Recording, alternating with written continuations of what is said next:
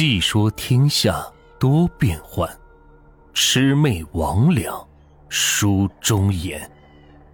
欢迎收听民间鬼故事。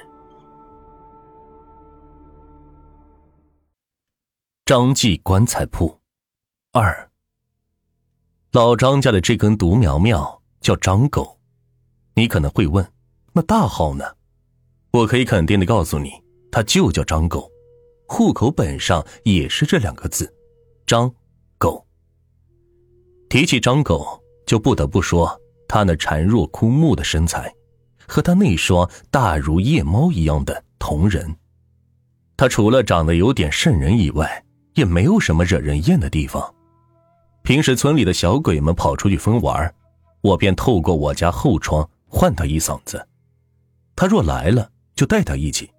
他若不来，我也不会去他家那个充满死灰味的院子里叫他。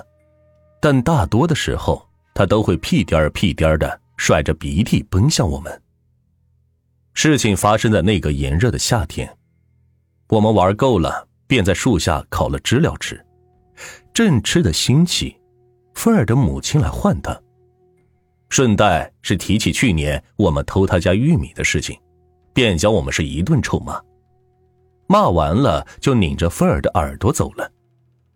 我们都觉得是败了兴致，又不敢大声表达不满，只能暗自骂骂咧咧。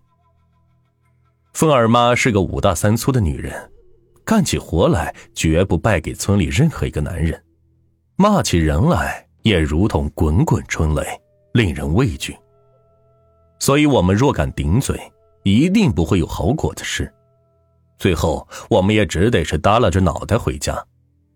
只有张狗是一动不动的坐在那儿，睁着他那个恐怖的眼睛，望着凤儿妈走远的方向。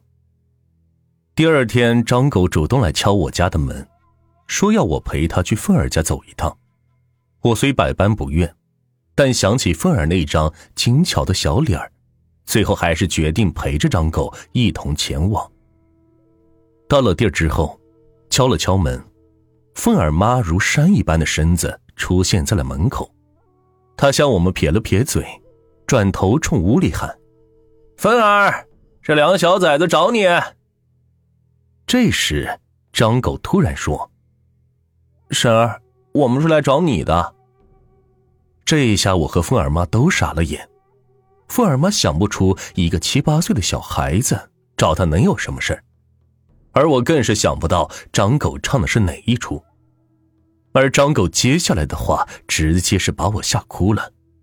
他说：“婶儿，给你自己选口棺材吧。”那天我被打的鞋都掉了，回家后我就发誓再也不搭理张狗了。但恐怖的事情还在后面。几天后，凤儿妈死了，她死在河里，光着身子。像一个硕大的白花花的人皮气球浮在水面上。凤儿妈果然为自己订了口棺材，张记棺材。等到捞凤儿妈尸体的那天，全村老小都出动了，他们围在河边，小声交换着打听来的消息，嗡嗡声是交织在一起，令人压抑，令人烦躁，令人恐惧。我的脑袋是一阵阵的发晕。张狗站在岸边大槐树的树丫上，定定的望着爷们儿游向凤儿妈的尸体。只听杜家老三哑着嗓子喊了一声，更让岸边的村民们是炸了锅。他喊的是：“妈呀，夏老太太！”那天他们从河里捞出了两具尸体，泡得又白又胀的是凤儿妈，和死去近两个月。明明已经下葬在后山的夏老太太，此时芬儿的奶奶几乎烂尽的枯手是死死攥着芬儿妈的脚踝。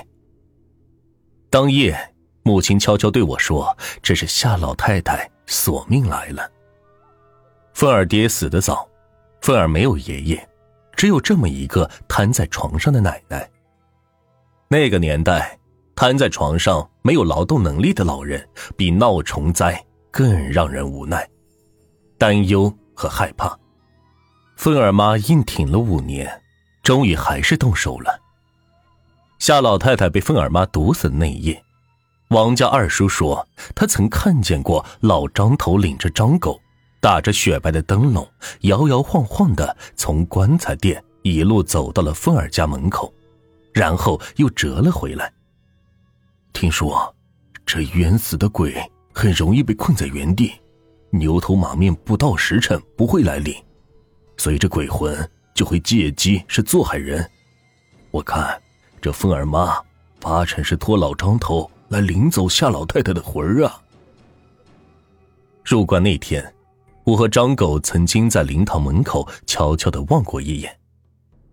夏老太太露在外面的脚是干瘦干瘦的，泛着青紫色。张狗指指夏老太太生下的棺材，小声的说：“夏奶奶跟我爹说，别给他盖得太紧。”他老是觉得喘不过气来。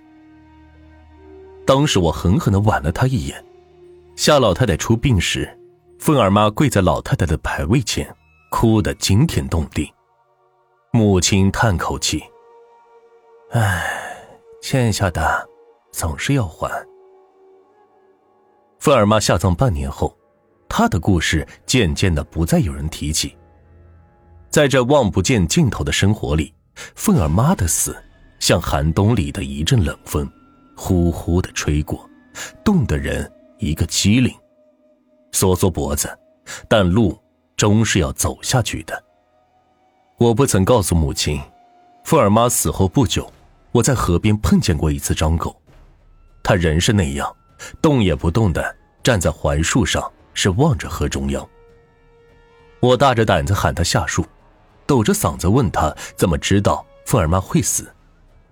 他愣了一下，回道：“能看到呀，能看得到，看得到的呀。夏奶奶每天都趴在凤儿妈的背上，一个劲儿的问：‘你给我吃的什么药啊？你给我吃的什么药啊？’”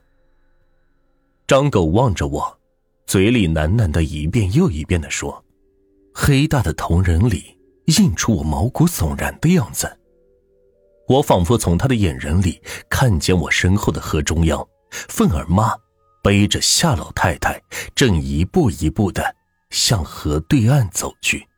本集就到这里，下集更精彩。